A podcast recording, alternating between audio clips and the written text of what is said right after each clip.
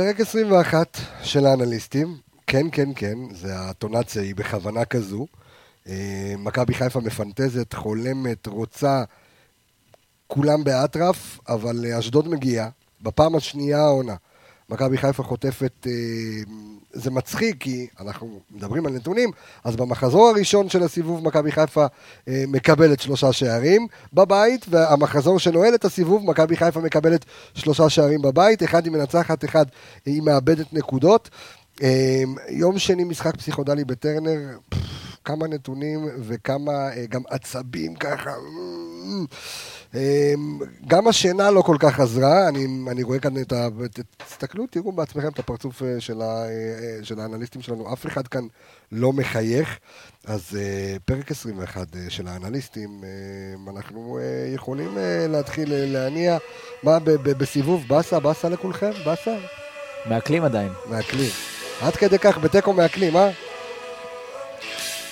נאמר לך שמכבי חיפה מודל השנים האחרונות לא יכולה להפסיד משחק. לא יכול, לא לרדת למחצית בהפסד. ו... אני מאוד מקווה שהאוהדים והקבוצה ידעו לקחת את זה לכיוון טוב. עוד מהפך של בלבול, אה, אבל... אה, טוב, שנתחיל את הפרק? נתחיל, נתחיל את הפרק. אני לא יודע אם זה כזה חיובי.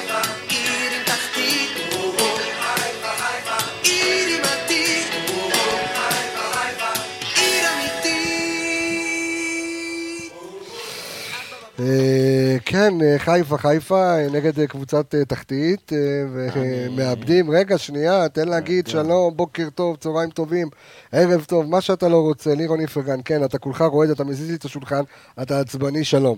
מה קורה? דור וייס, שלום. אהלן, אהלן. אלכס מינוס, שלום.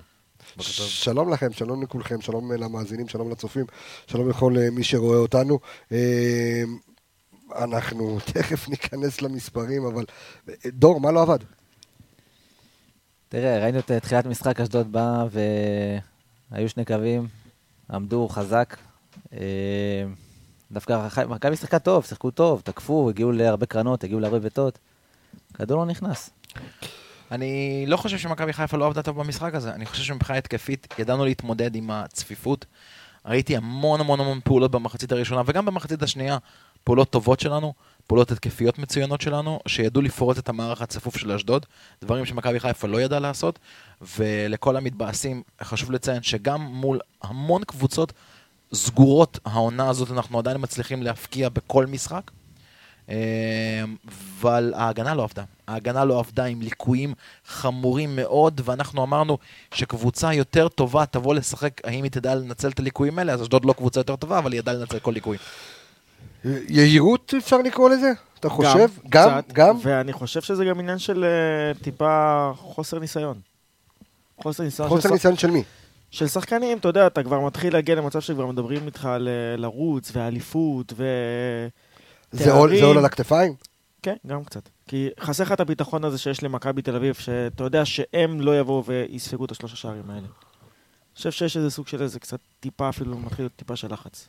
אני גם חושב שמכבי חיפה פשוט עדיין, אולי אנחנו נמצאים בתוך תהליך ההתאוששות שלנו, אבל אנחנו עדיין לא יודעים ללחוץ על הגז. מכבי חיפה לא יודעת ללחוץ על הגז ולסגור את המשחקים. ואתה יודע מה, המשחק נגד חדרה שרק היה לנו עכשיו, הוא כן דוגמה טובה. לבוא מחצית ראשונה, עד דקה 30, לשים את ה-2-0, ואתה בעצם גומר את המשחק, לא משנה מה חדרה יעשו, הם לא יחזרו מ-2-0. פה לא ידעת לעשות את זה, בהרבה משחקים לא ידעת לעשות את זה, והשנה זה כן הצליח נגד הפועל תל אביב, כן הצלחת לחזור נגד ביתר, אני מסתכל על ביתר כ-2-1, הפנדל ב-3-1 הוא פחות רלוונטי, ובמשחק הזה זה לא עבד. אני גם רואה את זה כתיקו שכולו הפסד, שגם רשום איכשהו גם על מרקו. בין כל מה שאנחנו אומרים... בגלל החילופים? בין, שנייה. בין כל מה שאנחנו אומרים גם לטובת מרקו בשבועות האחרונים, צריך גם להגיד אה, דברים שהם פחות טובים. ואני חושב שהיום... קודם כל, הגול של אשדוד הגיע משום לא, מקום. לא, שנייה, שנייה. אני מדבר על משהו אחר. אני מדבר אוקיי. על עניין שהתוצאה של המשחק היום זה השלכה של המשחק הקודם. זה החוסר אה, רוטציה במשחק הקודם כבר. זה שאתה רואה שחקן כמו חזיזה כבר בדקה 50-60 כבר נופל מהרגליים. שמשחק קודם, שחקן חילוף ראשון היה דקה 70, במקום לבוא ולהריץ שחקנים. שחקן קר כמו מקסים שנכנס ואפשר לספור באמת אה, מעט מאוד דקות הוא קיבל מתחילת העונה, ואנחנו רואים את השער השלישי של אשדוד. כמהלך ישיר על מקסים. מקסים חד באותו מצב, נותן פס קצר ומתחיל לקדם את ההתקפה של מכבי חיפה. מקסים קר, מקסים שמקבל כל העונה פחות מ-20 דקות במצטבר, נכון. מאבד את הכדור הזה ומוביל ל-3-2. נכון. לגבי המשחק, אה, מרקו התראיין אתמול, או שלשום, ואמר שמכבי חיפה צריכה להיות קבוצה רעה. להיות יותר רעים, נכון. בתור, ופה ראית שהיה גם איזה משהו מנטלי שהיו הרבה רגעים במשחק. שהיינו טובים, ופתאום השחקנים נרגעו. כמו נגד חדרה שהיינו... אותו דבר, אותו דבר, פתאום... נרגעו. פתאום נעצר. פתחת את המשחק כמו שסיימת אותו נגד חדרה, הנעת כדור איטית. הם כאילו היו בסבבה, נרגעו, ואשדוד, של... הקיצות כאילו... תשמע, קודם כל, תוכנית המשחק של אשדוד הייתה מאוד ברורה לעין. הם הגיעו עם בונקר. נכון. ואמרו, אנחנו נצא למתפרצות. אה, גם דין דוד, שדיברנו עליו, בתוכנית של האנליסטים. גם שגיב יחזקאל. גם שגיב יחזקאל שדיברנו עליו בתוכנית של האנליסטים. אה, לא יודע אם עשה צחוק מערד, אבל גם שגיב יחזקאל שדיברנו עליו בתוכנית הקודמת, והזהרנו לגבי המספרים והיכולות שלו, וכן, אתה יודע, הם עקצו בסוף, כי זה הגיע משום מקום. זאת אומרת, אנחנו הסתכלנו בסוף מחצית ראשונה, חברים, נתונים, נתונים, נתונים, 15 קרנות. עכשיו, זה גם משהו שאני רוצה לדבר עליו ולפתוח פה. גם שאלתי, שאלתי את בלבול, כן. בסוף מסיבת העיתונאים שאלתי אותו את אותה שאלה. אמרתי לו, מכבי חיפה, אה, אנחנו תכף נבדוק כמה... היום 20 קרנות. היום 20 קרנות, אבל כמה, במהלך עונה 95 קרנות, משהו כזה. כמה שערים מהקרנות האלה? אה, שניים שאני זוכר? ארבעה שערים. ששניים היו בקרנות קצרות ושניים בקרן ישירה. אבל... חמשי סאן ועוד איזה שערים קיבלנו בקרנות? לא שקיבלנו, כבשנו. כבשנו, איזה עוד שערים חוץ מ... השער נגד רעננה, מחזור ראשון שם של רוקאביץ' דקה 93. הוא יצא מקרן קצרה, אוקיי, לא ממש נכנס, אני מדבר על הגבעות. ואותו דבר נס ציונה, לא, גם מקרן קצרה. לא, לא בודקים את זה בהגבהות ישירות, אבל, אבל עדיין האחוזים מאוד מאוד מאוד למה אני שואל? אני אגיד לך למה אני שואל את זה. כן. הכדורגל היום הוא כדורגל שכמות, אני מדבר על כדורגל ברמה הגבוהה, הוא כדורגל שכמות המצבים בו היא מאוד מאוד קטנה.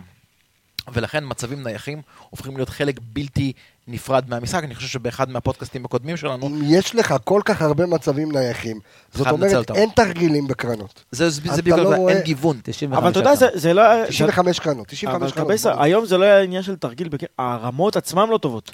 אבל זה לא רק... אנחנו דיברנו על קילומטר. דיברנו על זה בתוכנית הקודמת. זה נכון. אמרתי ששרי לא עובר את השחקן הראשון. נכון, נכון. והיום הוא ניסה, ולקראת הזה, בעד הצד שני. אז אני אומר שוב, זה, זה מצחיק, כי אתה יודע, מי שמאזין לנו ומקשיב לנו, ואנחנו מביאים פה, אנחנו מדברים על מדע כמעט מדויק, אני קורא לו, ואתה התרעת על זה בתוכנית האחרונה, ואמרת, ואמרת ואמרת ושוב ואמרת, שרי, עכשיו דרך אגב, אנחנו מסתכלים ימינה-שמאלה, ואתה אומר, מי, מי, מי, מי יש חוץ משרי שמגניב קודם כל, קודם כל דולב חזיזה כן. לקח את הקרנות אחרי שרי. נכון. יש לך את סן מנחם שהוא יכול להגביה את הכדורים בתור מגן שמאלי. יניק וילץ, אני שווה לנסות. מקסים שנכנס, יש שחקנים שיכולים לקחת, ואם שרי לא הולך לך עם הקרנות, או שתעבוד באימונים ותעבור את השחקן הראשון ותעשו איזה תרגיל אפילו, לא יודע מה, כמו ליברפול נגד ברצלונה בשנה שעברה. Mm. תעשו איזשהו תרגיל, תעשו משהו, אי אפשר שיש, היה במשחק היו 20 קרנות למכבי חיפה. היה ניסיון אחד כזה של תרגיל היום. היו 20 קרנות למכבי חיפה. זה לא יגיע לראש של שחקן. אני, אני רק רוצה להגיד עוד פעם, אני, אני חוזר שנייה רגע לנושא של המצבים הנייחים. אנחנו ראינו בגביע העולם האחרון, מחצית מהשערים בגביע העולם האחרון נכבשו במצבים נייחים. קחו את נבחרת אנגליה, מתוך 12 השערים שהם כבשו במונדיאל האחרון, תשעה הגיעו במצבים נייחים. מצבים נייחים הפכים להיות הדבר אולי אחד הדברים המהותיים ביותר בכדורגל. וזה אומר שהגיוון, התרגילים חייבים להיות כל הזמן עובדים. אם קרן הראשונה הלכה לקצר, קרן שנייה הולכת לרחוק. קרן שלישית הולכת לקו, לתיבת הרחבה בשביל לנסות עם שחקן שמגיע מקו שני לבעוט.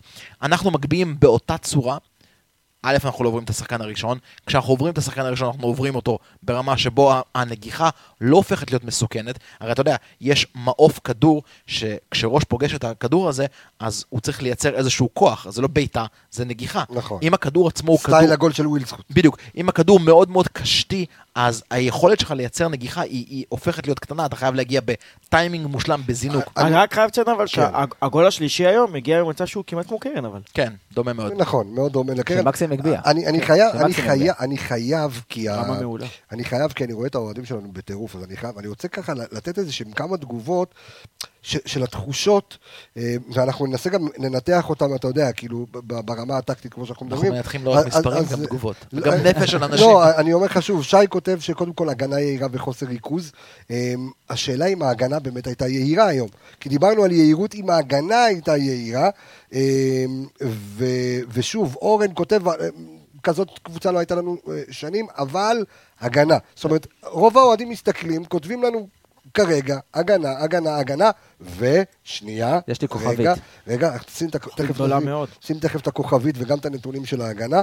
אמ, עוד פעם, רז מאיר בתזמון הכי לא נכון בעולם מקבל את מירב ה- ה- הביקורת והקיתונות, אמ, ואני חייב תגובה, ואנחנו נמשיך, אה, תגובה של אושרי, אה, שכותב, מי שמוציא חלוץ כשהוא מוביל 2-1 נגד קבוצה שמשחקת בונקר, שלא יתפלא שהוא מאבד את המשחק.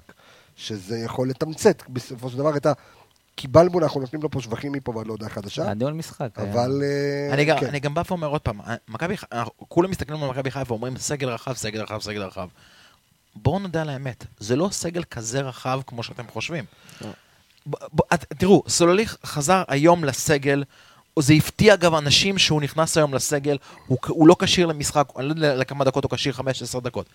אבל כשאתה נמצא עם שני קשרים, שזה נטע ויובל אשכנזי, המחליף שלהם פוקס נפצע, והוא גם מחוץ לרוטציה. ה- הזה שלהם זה אתה מ- מקסי. אתה מבין למה צריך את קיאל ופחות פריי? בדיוק, רציתי, רציתי לגעת בנקודה הזאת.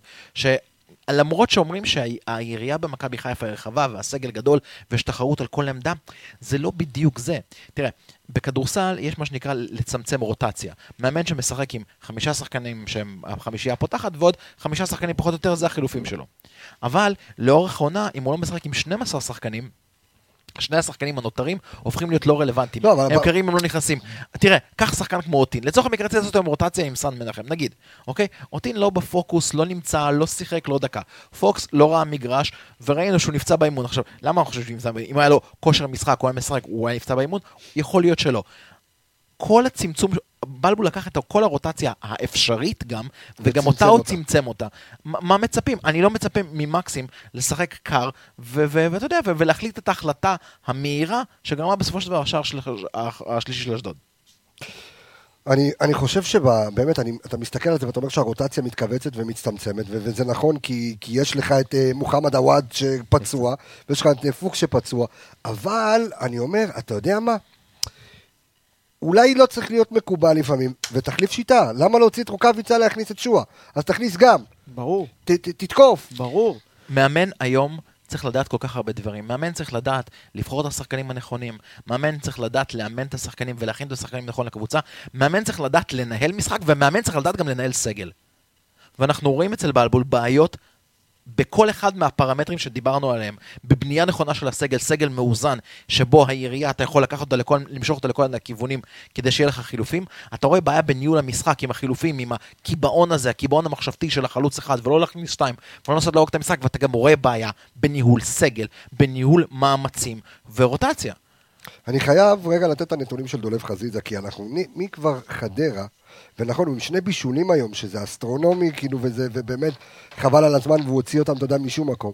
אבל, איך אתה רואה את העייפות על השחקן? איך אתה רואה את החוסר רוטציה? שים לב, הבן אדם עם 11 עיבודי כדור היום, אוקיי, עם שלושה חילוצים בלבד, בדרך כלל שזה אצלו זה מאוזן, אבל 11 עיבודי כדור היום בקבוצה, הכי הרבה עיבודים, חזיזה, ואתה רואה את זה בפרמטר נמשך מול הדריבלים שלו, שהוא ניסה לעשות עשרה דריבלים ובסך הכל שלושה הלכו, זאת אומרת, עומד על 30 מחצית ראשונה לא טובה שלו בכלל. הוא- כן, ועדיין הוא שם, בסדר, במחצית כן, שנייה, באחת שנייה, אבל הוא סחב רגל הרבה מאוד... אה, סחב רגל, שני בישולים, אי אפשר להגיד שום דבר נכון. על זה. אנ- אנחנו מדברים על נתונים, בוא תראה.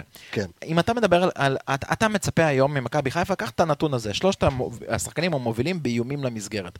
אתה מצפה, מי אתה מצפה למצוא שם? אתה מצפה למצוא את רוקאביצה, רוקאביצה, נכון. שרי, נכון, וילצחוט, זה השחקנים שאתה מצפה למצוא. שלושת המובילים אה, עם באיומים למסגרת, אשכנזי עם של, שלוש איומים למסגרת, יניק וילצחוט עם שתיים, והבא אחריהם... זה לא רוקאביצה, זה לא שרי, זה לא אף אחד, זה עופרי ארד עם שני ו- איומים למסגרת. עכשיו שים לב. ששלושת האנשים שהובילו באיומים למסגרת, שלושתם כבשו. נכון, אבל, אבל תראה כמה שחקנים חסרים לך מהסטטיסטיקה הזאת. החלוץ שלך חסר מהסטטיסטיקה הזאת. אוקיי, אנחנו מדברים על התקפה, התקפה, התקפה, ונכון, מכבי חיפה כבשו שלושה שערים, אבל אנחנו מדברים על שחקנים שהיו ממש חסרים פה בנתונים האלה. הלאה, אני ממשיך. מסירות מפתח. מי אתה מצפה שיכניס את המסירות מפתח? הפנטזיסט, המסירות המתוחכמות האלה בין שחקנים. שרי, הוא לא נמצא בזה, מוביל במסירות מפתח, נטע לביא, סנסבורי וערד, שני הבלמים לא שלך במסירות נמצאים... מפתח במסירות. במסירות, סליחה. מסירות מפתח זה מבוקה, אשכנזי ודולף. גם חזיזה, מבוקה ואשכנזי. לא אה, רוקאביצה, לא וילצחוט, לא שרי. תראה כמה שחקנים זאת אומרת נעדרו לך. שההתקפה עייפה. הרבה שחקנים נעדרו היום מהמשחק. אה, יכול להיות שהתקפה יפה גם. אם אתה לוקח את שואה, הכנסת את שואה, קיבלנו את הגול, אין לך, אין, לא היה שום חילוף התקפי בהתקפה, בספסל, שום חילוף התקפי. נכון. גם אם מרקו הכניס את רז מאיר, ואני, אם אני אשים נקודה קטנה לגבי רז מאיר, יכול להיות שהיכולת שלו טובה, אבל תחשוב על שחקן שכל נגיעה שהוא עושה, הקהל מחכה לנפילה שלו. עכשיו, קשה מאוד. זה קשה, קודם כל שקשה ככה לשחק, אבל איזה רצה הגורל, בדיוק, היה, רצה אלוהים. הגורל לעשות את החילוף כדי לשמור על תוצאה, כדי לעשות איזשהו סוג של רוטציה, וקיבלנו את הגול, ואז כל התוכנית משחק הלכה לפח. אני גם... אה, אבל אבל זה נכון... השגיאה הכי גדולה זה שהוא נכון הוציא את בבית. לא, זה נכון בבית, כן. אבל לשמור על תוצאה 2-1, כאילו שאתה... אני חושב שהחילוף- לא היה למה? נכון, מרקו, בהתחשב בעובדה שיש לך משחק תוך ארבעה ימים, אולי. זה לא החילוף, אני לא חושב זה לא שמרקו בחילופים. אה, נגד אשדוד כשל, היה ניהול משחק לא טוב לפי דעתי. אה, אם אתה לא מוציא את רוקאביצה, ואם אתה לא מכניס את רז מאיר, אתה לא מקבל, יכול להיות שתקבל את הגול, אבל אתה תנצח בסוף. אתה ראית איך המשחק של אשדוד התנהל? מי ניהל את המשחק שם? זה פירס אבו עקל לרז- ו... לרז מאיר אין אפילו איבוד כדור אחד. השחקנים לא מסרו לו את הכדור. אבל הוא גם לא... אבל הוא. גם נכנס לעמדה התקפית ולא יצר שום אם מצב. אתה, אם אתה מכניס את שואה, כן. מתחת. לרוקאביצה שם, אתה גורם גם ל... לפירס, לליאונרד, שמשחקים שם, לבוא. יותר אחורה, ואז אתה מפנה לשרי שטחים גם. אבל מה הוא עשה בזה? הוא הוציא חלוץ, הכניס חלוץ, עוד פעם מול כל הקישור אני- שלהם. אני אגיד לך מה הייתי מעריך, אמנם זה היה גומר את רז מאיר, אבל קיבלת את הגול, והתוכנית משחק שרצית ללכת בה, אתה לא יכול ללכת בה? תגיד לרז? מאיר, אני מצטער. אני רציתי לשתף אותך, אני חייב שחקן התקפה, מוציא אותו אחרי עשר דקות רבע שעה, פירקת את הרביעייה. ההגנתית שלך. בדיוק, את אתה לא מח... יש לך. רביעייה הגנתית שעובדת, אתה לא מחליף אותה. ברור. לא קיבלת גול, אל תעשה את אני זה. אגיד יותר מזה, כל החילופים של מרקו במשחק נגד אשדוד היו חילופים, אפשר לקרוא להם חסרי טעם. הוא הוציא חלוץ, הכניס חלוץ. ידעת גם קשר, שהחילופים האלה יהיו. הוא הוציא קשר, הכניס קשר, הוציא קיצוני, הכניס קיצוני. בוא, אני שם שנייה רגע בצד את טיב השחקנים שיצאו, או טיב השחקנים שנכנסו. החילופים האלה לא עשו שום דבר, שום דבר לשינוי תוכנית מערך המשחק. אם למשל ראינו את המשחק נגד נס ציונה, ששם המחצית הראשונה הייתה לא טובה, הוא עשה שינוי, הוא, הוא הוציא את וילצחוט, הוא הכניס את הוואד, הוא שינה מערך, הוא שינה משהו, וכתוצאה מזה ניצחנו את המשחק. בחילופים האלה הוא לא שינה כלום, הוא לא עשה שום דבר, הוא פשוט לקח עמדה, ואלה מה שנקרא חילופי רוטציה. אבל אתה לא יכול לעשות חילוף רוטציה כשאתה מוביל בסך הכל 2-1 בבית במשחק שאתה חייב לנצח. תשמע, זה מדהים לראות את, איך אה, אשדוד, כאילו, ב- ב- ב- בכלום איומים, אה, כלום. ב- בכלום איומים, מבקיעים שלושה שערים. שלושה ימים למסגרת? אה, כן, שלושה איומים למסגרת, בכל המשחק. מכבי חיפה עם אה, אה, 12 איומים למסגרת. ו...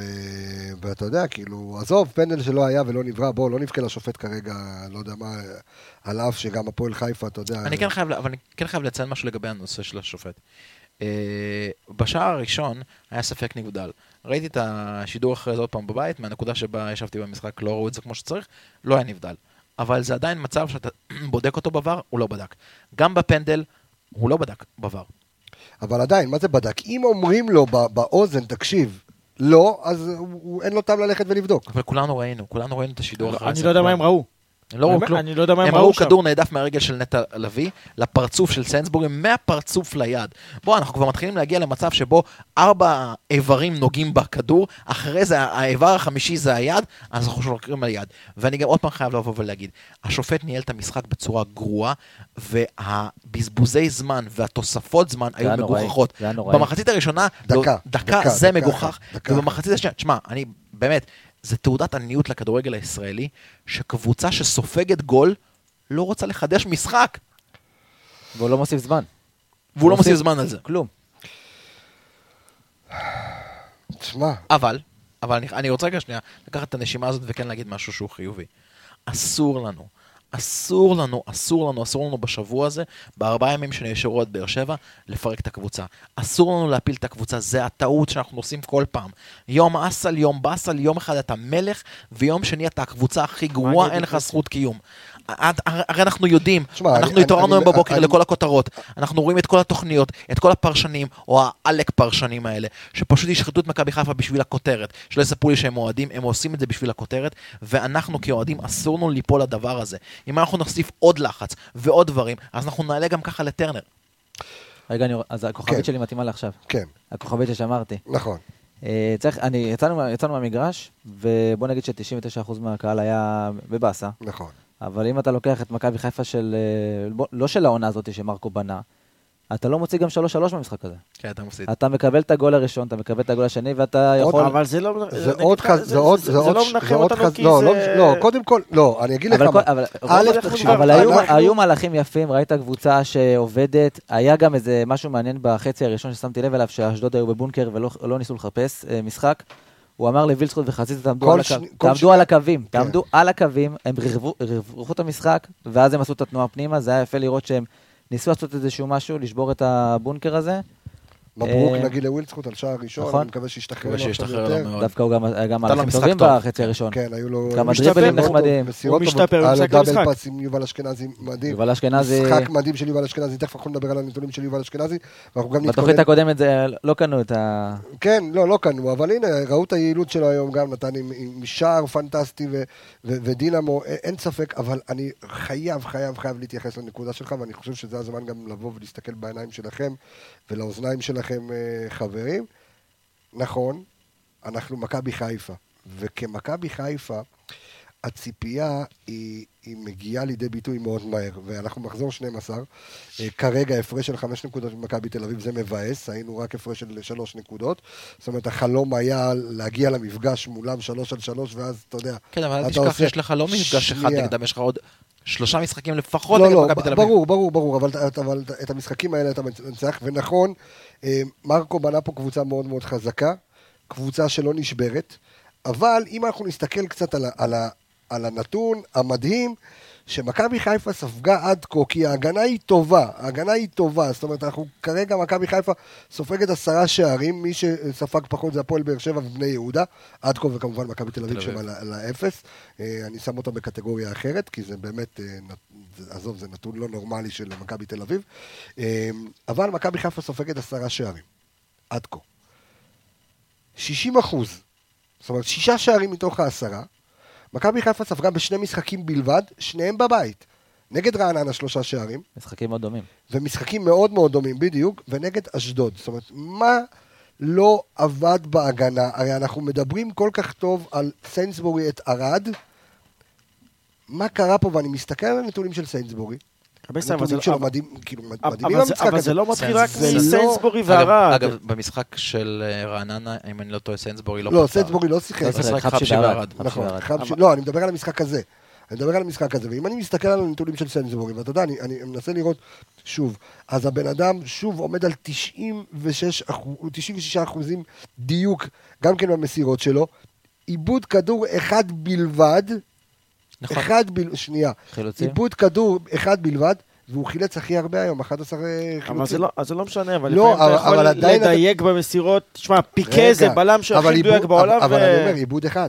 זאת אומרת, בסדר. הוא הגיע, הוא הגיע גם, גם אה, ב- במאבקי אוויר, כאילו, הבן אדם... לא צריך לאבד בשביל לספוג גול בדיוק. לא, אז אני אגיד לך, אומר, הגול שיקום לא הראשון, נכון. הגול הראשון, בוא אני תיקח לא יודע את מה קרה, פיקה, זה זה כאילו בלם הפסיקו שמגיע לשחק. כדור הכי טוב הפסיקו בעולם. לשחק. כן, בגול הראשון, אני לא יודע מה קרה שם. כן. אה, פשוט ההגנה חלמה... אני רק חייב להגיד משהו שההגנה, מתחיל מהתקפה. ואי מהקישור אפשר, אי אפשר אבל לבוא וכל פעם שיש משחק הגנה טיפה לא טוב, לבוא ולהאשים את סיינסבורי ירד, למרות שסיינסבורי במשחק לא טוב, וגם ארד במשחק לא טוב.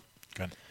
אבל כל ה... אתה יודע, זה, זה מתחיל גם מהקישור האחורי, וזה מתחיל גם משרי שפחות במשחק לחץ, וזה מתחיל ממשחק לחץ פחות טוב של ניקיטה, ודולף חזיזה שאתה רואה כבר את העייפות שלו, ואם זה ווילדסחוט שפחות במשחק לחץ. אם ראית את המשחק לחץ נגד חדרה, היום לא ראית אותו בכלל. זאת אומרת שהטעות של בלבול הייתה, אה, בוא נעלה באותו הרכב שמנצח, או או בוא נעשה קצת רוטציה לפני הפועל באר שבע. הטעות של בלבול- זה הטעות. הטעות של לא בלבול, עשה רוטציה. הוא לא עשה רוטציה, והטעות לא, שלו לא. עשה רוטציה, כן. לפעמים אתה צריך אה, אתה צריך את, ה, את האנרגיה הזאת בקישור.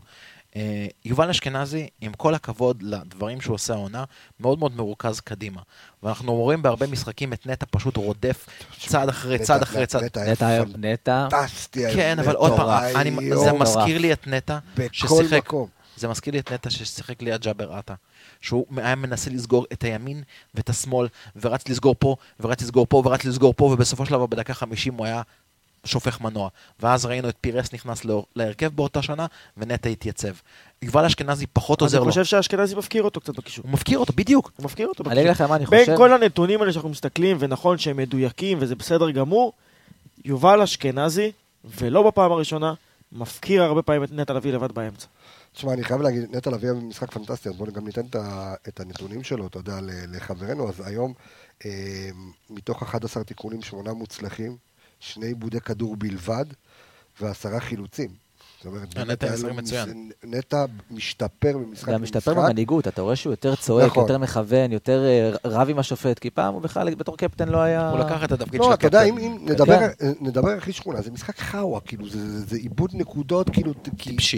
כי, כי, ואתה יודע מה, יש פה פרה קדושה אולי שאנחנו לא מדברים עליה, קוראים לה צ'רון שרי, שבמשחק במשחק שני, עכשיו, הוא הברומטר. הוא הברומטר. ואני חושב שגם אחרי, בחדרה, ב-2-0, ראית שהוא, כשהוא קיבל את הכדור, טאק, הוא הרגיע את המשחק ישר, וכשהוא מרגיע את המשחק, אז הכל רגוע. אבל והיום, שני- כאילו, לא, אני... לא, אני כן, אבל מצד שני, להיות ברומטר, יש לזה, יש לזה את הצד השני של המטבע. כשאתה ברומטר, כשיש לך שחקן כמו שרון שרי, כשהוא מקבל כדור לרגל, לפעמים נראה שהכל נעצר.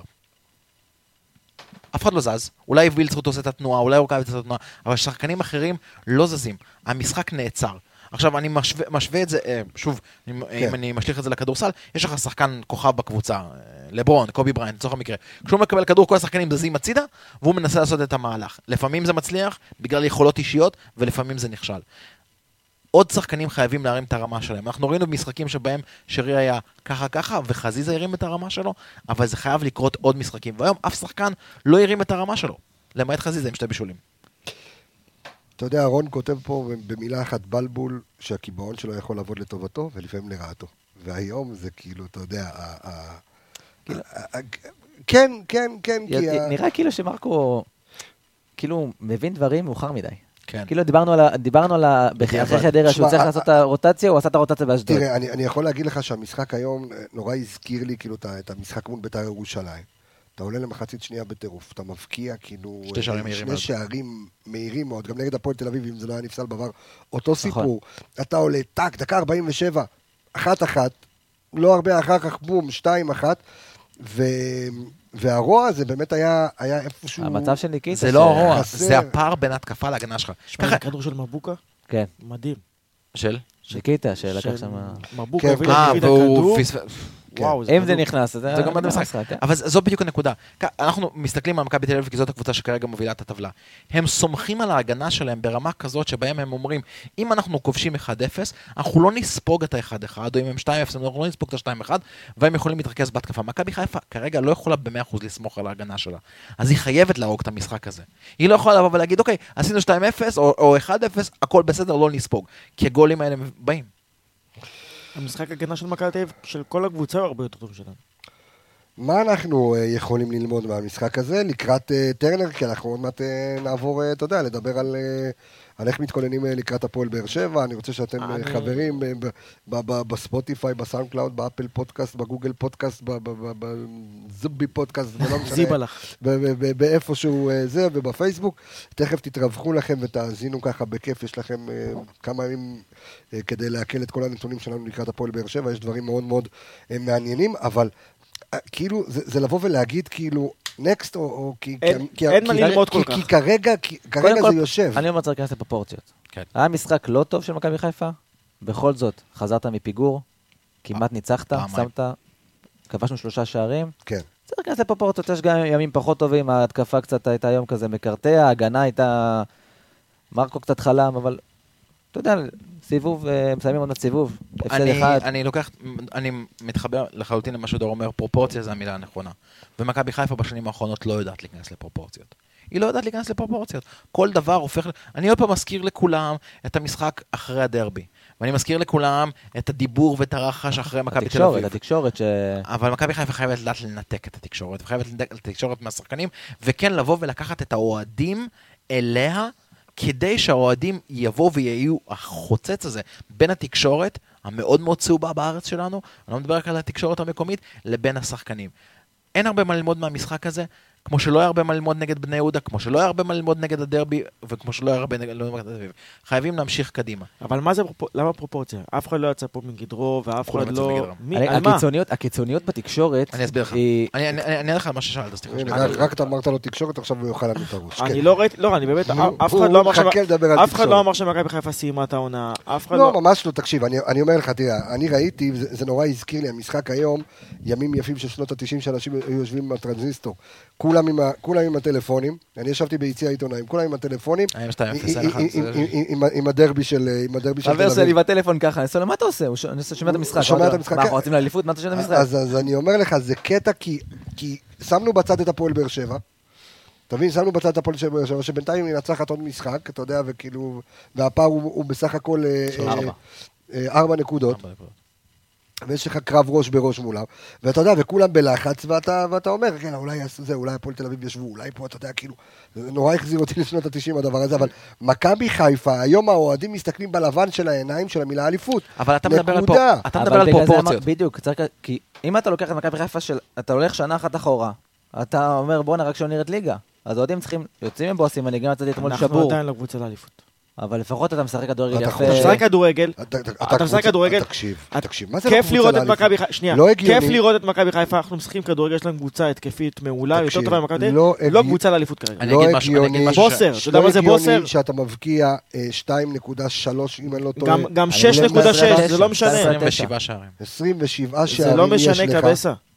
אתה את בוסר עדיין. אתה בוסר עדיין.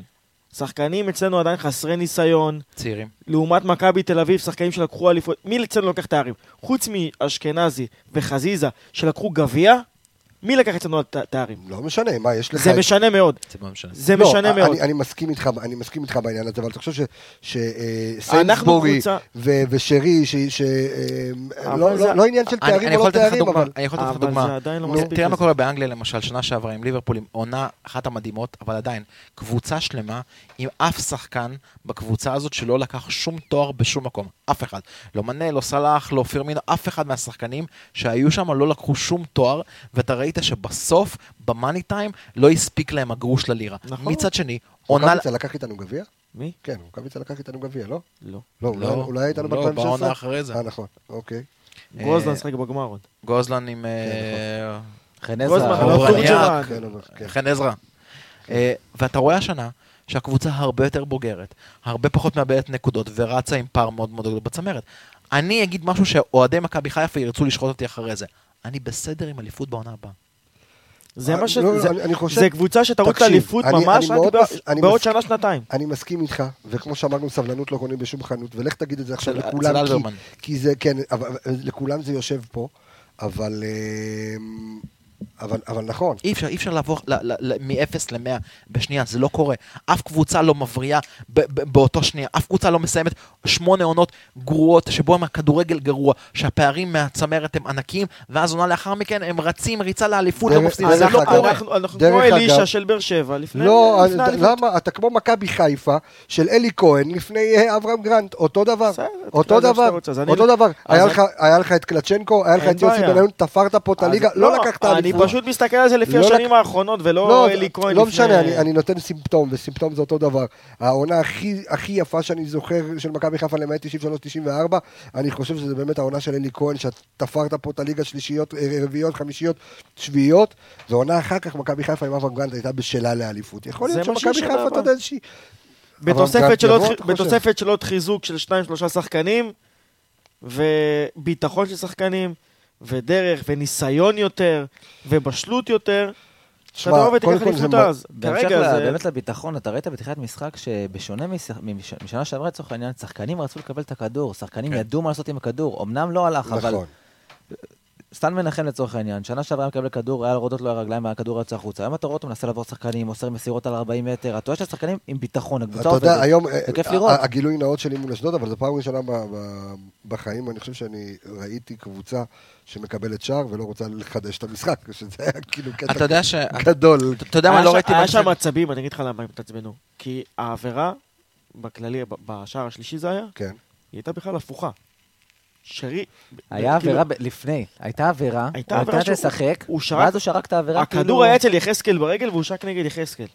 כן. משהו הזוי, וכאילו בכלל שרי עשה עליו את העבירה. כאילו, אני חושב שאם היו הולכים לבר לדבר הזה, אני חושב שהוא היה שורק הפוך. אני אגיד לך מה, כחלק מה- מה- מה- מההתבגרות של מכבי חיפה, אתה יודע מה אני לא ראיתי היום במשחק? לא ראיתי במשחק נגד אשדוד, לא ראיתי אף שחקן שמסמן את זה. מכיר? הפקח פקח תנועה הזה, כן. תמסור לפה, תמסור לפה. כל אחד מסמן את זה. תמסור לי לרגל, כל אחד רוצה לקחת. יש בקבוצה הזאת כל כך הרבה, אבל עדיין, היא חסר לה, חסר לה גוש ללירה, חסר לה במשחק כמו הדרבי 0-0, לשים את ה-1-0, חסר לה לגמור משחק נגד בני יהודה, חסר לה. זאת אומרת שאם אנחנו מסכמים רגע את המשחק מול אשדוד, המסקנה שאפשר לצאת זה רכש בינואר? זה חסר משהו כדי, הגרוש ללירה כדי, חסר לך קצת יותר משחקן אחד בשביל לבוא ולקחת אליפות.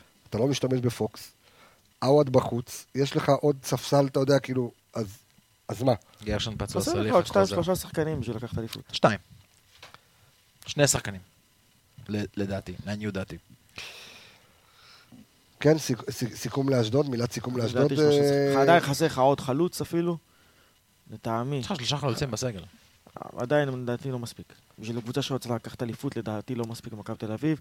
חסר לך עוד קשר באמצע, סטייל קיאל. נכון. ואתה יודע, להביא עוד אחד כמו קרים פריי שיכול להיות עוד איזה שובר שוויון. אני אומר, אה, אם נסכם את המשחק של אשדוד, באסה, נגמר. נגמר. עברנו, הלאה. יש משחק סופר קריטי נגד באר שבע, משחק שבו אם אתה לא מנצח בו, חשוב לי רגע לה- להסתכל, אני, אה, אני אוהב לדבר על תקשורת, ואני אוהב לדבר על מומנטום, הפן הפסיכולוגי של המשחק. אתה כרגע נמצא בפער של יותר ממשחק מבאר שבע, ואם אני לא טועה, מרחק של שני משחקים מביתר, נכון? מה? חמישה, חמישה נקודות הפרש מביתר. אנחנו אוקיי, 20 חמש נקודות, מה זה חמישה נקודות? נו. לא, לא, לא, לא הבנתי מה אני, אמרת עכשיו. אני אסביר. המשחק נגד באר שבע הופך להיות מצב כזה שאם אתה לא מנצח אותו, אם אתה מפסיד אותו לצורך המקרה, אתה, וביתר תנצח את המשחק שלה, אתה מכניס לא קבוצה אחת לתוך מאבק האליפות, אתה מכניס שתי קבוצות, יהיה לך כבר ארבע קבוצות בתוך מאבק. בדיוק, כן. ואתה, ובעצם כולם פחות, ואם מכבי תל אביב תנצח, כן. אתה פורס את כולם על מקום 2, 3, 4, 5, נכון. והכמות הלחץ הופכת להיות גדולה. מצד שני, לנצח את באר שבע, לעלות לפער של 7 נקודות מבאר שבע, לשמור לפער של 5 נקודות מביתר, ביתר גם כנראה תעבור את באר שבע, האספקט הפסיכולוגי הזה של להיכנס ככה לסיבוב השני הוא שונה לחלוטין. בואו נקווה שבית שיראי יחלים מהפציעה שלו, ושמכבי נתניה, שעכשיו ברצף של שלושה משחקים... אה, אנחנו מתעסקים עם מכבי תל אביב, כן, לא, אבל אתה יודע, כי אתה, נכון, אבל אתה. יודע איך אמר בלבול במסיבת עיתונאים? אני רוצה להתעסק במכבי חיפה, בואו נתעסק במכבי אני חיפה. מאוד רוצה לצאת. בואו נתקדם לחלק השני של אה, פרק 21 אה, של האנליסטים. פרק 20 היה על שמו של יניב קטן, פרק 21 יהיה על שמו של דקל קינן? דקל אז יש לו אחלה, אחלה יומן, אה, יומן פגרה. כן, כן, אה, אתם אפשר שווה לכם- להמליץ פה. משעמם לו בארצות אפשר הברית. להמליץ פה. כן, משעמם כן. לו בארצות הברית, אין מה לעשות. משעמם לו תחת, כן. אה, טוב, בואו בוא נתכונן למשחק מול הפועל באר שבע, משחק מאוד מאוד מאוד מסוכן. מה מחכה לנו בטרנר, אדון וייס? תראה, הפועל באר שבע, זה לא מה שאנחנו, אתה יודע, כולם שומעים את הפועל באר שבע, העונה הם קצת מקרטעים. אה, יש להם, קצת לא סגורים על עצמם. כן, כאילו בחמשת משחקים האחרונים יש להם שלוש- הפסדים. שלושה הפסדים יש להם, נכון, נכון. אה, איזה יופי שאתה עושה את הטעויות בעברית ולא. אתה השתפרת כבר, כן, בסדר. אני משתדל. אני אומר, אתה. שמת לב שאני הורדתי את קצב הדיבור שלי, אני. חושב כל פעם, לא, לא, לא. לא, אני לא. חושב על המספר ואני אומר, רגע, אני צריך להגיד אותו אני. מבטיח לך שבעוד שנה אתה כבר תחזור לדבר מהר וזה ירוץ לך כמו שצריך. הלוואי. בעוד שנה. כן, בואנה, שמע. אני עשיתי פדיחה עם- עם בלבול אחרי הזה, ואמרתי לו 94 קרנות, ואז אמרתי 94 התרגשת, קרנות. התרגשת. כן. לא, לא התרגשתי, אבל זה יצא לי כאילו פדיחות. לא מתאים לי, וכל התלמידים שלי מאחורה. מה הוא אמר? תלמידים שלי וזה. כן, לא, תיקנתי את עצמי על המקום. אה, כן, על באר הפועל באר שבע. שבע, אה, מקרטעת קצת. כן. בכל זאת, אה, באר שבע בטרם זה משחק מאוד לא פשוט. כן, אה, יש, אה, בבאר שבע יש כמה, סיבות לקרטועים. אפשר לראות שהקבוצה נבנתה אה, די לרוחב בקיץ, ולא כאילו... לא- אוקיי. יש שם גם היעדר מנהיגים, אם זה ברדה שפרש מליקסון. ומליקסון שנפצע, מליקסון ו... בסגל, חזר כן. לסגל עכשיו. כן, אבל עוד פעם, אין- אין לו- זה לא ג'ון המנהיגות על אוגו המגרש. ווואקם עזבו ולא באמת מצאו אה, אתה לא מחליפים ראויים. שיר צדק שלא יודע מה הוא עושה שם. אבל הפועל באר שבע פתחה את העונה אתה שזה היה... בספק עדיין? כן. אתה כאילו, יודע, הפועל באר שבע פתחה את העונה כשאנחנו ככה איבדנו, כשהפסדנו למכבי תל אביב, והארבע שלוש מול רעננה, וזה היה נדמה כאילו באר שבע ומכבי תל אביב הולכים להיות ראש בראש, ואז הפועל, ואז הפועל באר שבע נכנסה ל, לאיזושהי רגרסיה, ש... ש... שמה אומרת הרגרסיה? אתה, כי אתה מדבר על קבוצה, תקשיב, אתה מדבר על קבוצה שנבנתה, אתה אמרת ל- לרוחב, זאת קבוצה שנבנתה על שחקנים יחסית צעירים. אוקיי, שחקנים ללא הרבה ניסיון. קלטינס כאלה? קלטינס הוא שחקן עוד יחסית, כבר, אה, אם אני לא טועה, העונה הרביעית שלו בל- בליגת העל. כן, אבל זה לא אבל שחקן שחקנים ש- כמו נאור סבג, שחקנים כמו... אה, עדן שמיר, מרואן עדן קאבה. שמיר, בדיוק. אני אגיד לך משהו, מרואן קאבה לא שחקן שזה חו"ל. לא שחקנים הוא היה בחו"ל, אבל לא- שחקנים נחמדים מאוד, טובים מאוד, לא שחקנים לאליפות. כן, לא אבל. אני, אני חושב, אם דרך אני, אגב, עכשיו שאני בינוניים חושב לגמרי. על זה, השחקן היחידי שלקח אליפות במכבי חיפה בארץ, כן. בסגל שלנו, זה סולליך. היחיד שלקח אליפות. אחרי עונת הקיזוז. כן, כן. לקח אליפות עם מכבי חיפה. אבל גם, הוא לא היה שחקן היה משפיע. שחקן שחקן סגל. אה, אחי שחקן משלים. נכנס ל-15 דקות עם החולצת פסים עם רפאלוב ולזה של... כן, נו. אם אני צריך ל- ל- להסתכל על משחק נגד באר שבע, זה משחק קלאסי שיקום ויפול על האמצע, בעיניי. אתה מדבר על שלושה שחקנים שהם אה, גם עדן שמיר, גם אה, נאור סבג וגם קלטינס. הם שחקנים צעירים, רעבים, שחקנים לאמצע. הם שחקנים שיבואו ויעשו אמצע מאוד מאוד פיזי ואגרסיבי. בת- ב- בבית שלהם בטרנר, אם אנחנו לא נשלוט באמצע, אנחנו פשוט נתגונן כל הזמן. מי ש... במשחק הזה, האמצע הוא הדבר הכי, הכי חשוב. מי שישלוט באמצע, ואני כן חושב שבלבולה צריך לחשוב על זה בצורה קצת אחרת ולשנות טיפה את המערך לכיוון, השחק... לכיוון האמצע. אין שם יותר מדי אה, הגנה אה, מזהירה, אין שם יותר מדי התקפה מזהירה שאתה צריך אה, לשים לב. האמצע, זה, זה המהות של המשחק הזה. אני חושב שכמו בית"ר ירושלים, שאני אמרתי אז, זה משחק שלטעמי הוא קצת יותר קל לנו מאשר אשדוד אפילו. אה, כי זה משחק שבאר שבע, במיוחד בטרנר, הם לא יכולים לבוא להסתגר. לא, עוד פעם, זה זה יהיה משחק שהוא יהיה יותר זה קל. משחק פתוח. יהיה- יהיה למכבי הרבה יותר קל להניע כדור במשחק הזה. להגיע למצבים. אתה יודע, אני חייב זה להגיד... משחקים שמבחינתי הכי כיף להיות בהם, כי הם יותר כיפים. נכון, באמצע כדורגל. שתי הקבוצות כן, כדורגל. זה כל כך ומבחינת. איכות, אני חושב שאנחנו יותר איכותיים מהם. זה ללא אני לא. מפחד. אבל זה כל כך, אתה יודע, אני, אם אנחנו מדברים על, על, כפ- על מאמנים, זה יהיה כל כך יהיר מצד בכר בעונה הזאת, עם הסגל שיש לו, לבוא ולא להסתגר, ב, ב, כי בגלל שזה בטרנר ובגלל שזה באר שבע, הרי אתה אבל- יודע שהם אם יסתגרו הם יעשו לנו הרבה יותר אה, חיים קשים מאשר אם יפתרו את המשחק ותנו לנו לשחק. כן, אבל אני לא... זה אני- יהירות. אני לא רואה אותם סוגרים. אבל, אבל זה, זה, זה, כי זה לא המהלך הנכון. זה לא אני גם אגיד לך יותר מזה, זה אם לא הם יסגרו, אם הם-. אם הם יסגרו, הם ינצחו אותנו גם. נכון, זה מה שאני חושב. כל פעם שבכר הגיע או לסמי עופר, או שיחק בטרנר, גם בעונה שעברה אנחנו ניצחנו פעמיים. בטרנר. פעמיים, נכון. כל פעם שהוא ניסה לשחק נג... פתוח נגד מכבי חיפה, הוא ניסה ללחוץ, הוא כן. קיבל בראש. הוא ספג. ואני אומר, כמה פעמים אתה צריך לקבל סטירות כדי להבין שאתה עם הקבוצה שלך, גם עם הקבוצה שלו גור ווואקמה והכל, אם אתה בא לשחק נגד מכבי חיפה פתוח, הסיכוי שאתה תספוג הוא די גדול, אוקיי? אז סבבה זה טרנר, אז סבבה זה באר שבע, אז סבבה אתה בבית שלך, אז מה? אני דווקא חושב כן. שבכר הולך, אה, הוא דווקא כן הולך לכיוון הזה, כי רואים שבכר עבר איזשהו שינוי הקיץ, כי עד היום באר שבע קנו את הכוכבים, הם קנו את אה, אסנבג וקנו את דיה סבא בהרבה כסף, בשנה בכר אמר, אני לא קונה את הדברים, הוא קנה את... אה, את עדן שמיר, והוא קנה את, אה, את נאור סבג, הוא. קנה שחקנים שחקנים. כמו מרין, שהם שחקנים רעש. יחסית. זולים. אז אני דווקא חושב שאולי, ולראיה הוא כן במחזור הקודם שיחק נגד אה, כפר סבא עם חמישה בהגנה, עם חמש בהגנה, הוא כן, אני חושב שהוא כן יכול לבוא. יותר מזה, יותר מזה, הוא גם שיחק עם אחד השחקנים שאמורים להיות השוברי שוויון של באר שבע, השרי של באר שבע, ז'סווה, הוא בכלל שיחק במשחק האחרון קשר אחורי. זאת אומרת, יש פה כן איזשהו שינוי תפיסתי של, אה, של בכר שמבין שאולי כן דרך הקישור המעובה, משם תבוא לו הישועה. הוא רואה בדיוק את הכלים שיש לו, הוא רואה שההגנה שלו זה לא, אתה יודע, הגנה לאליפות, כמו שלירון אמר, גם השחקנים בהתקפה, בחלק הקדמי זה לא שחקנים לאליפות, אז הוא כן מבטן יותר את האמצע. אני אומר פעם, זה משחק של מי שישלוט באמצע, ואני, אם, אם אני שנייה רגע עוזב את באר שבע ואני מסתכל על מכבי חיפה, אנחנו צריכים לתת לזה איזשהו מענה. אני חושב שלעלות שמה עם נטע ואשכנזי בלבד, אחרי שהם שיחקו בחמישה ימים האחרונים שני משחקים, נטע שיחק פעמיים 90 דקות? כן. נטע שיחק כל העונה. אשכנזי, נטע לא הפסיד דקה. נטע. לא הפסיד דקה. ואשכנזי, כמה- כמה דק- כמה דקות הוא הפסיד בשני המשחקים האחרונים? לא, אשכנזי עכשיו, אה, אשכנזי סיים נגד אשדוד משחק מלא. נכון. נכון? אז הוא יצא רק בדרבי. יש לא, לו... חדרה הוא הפסיד, הוא הוא הוחלף? לא, לא. רק בדרבי זאת הוא אומרת, הוחלף. אתה מדבר על שני קשרים אה, מרכזיים שלך, שאמורים לשלוט במשחק אינטנסיבי בחוץ, בטרנר, שהם כרגע אחרי 90 דקות פעמיים בחמישה ימים. זה רק מראה לך כמה הרוטציה שלו לא נכונה. יובל אשכנזי עם 1,165 דקות משחק, אנחנו... אה, יפה, ש- עד, עד כה שלושה שערים, שלושה בישולים, זאת אומרת, הוא, הוא פנטסטי ב, ב, במקום זה שלו. קשר יש 50-50. גבול כמה אתה יכול לסחוט את הלימון הזה.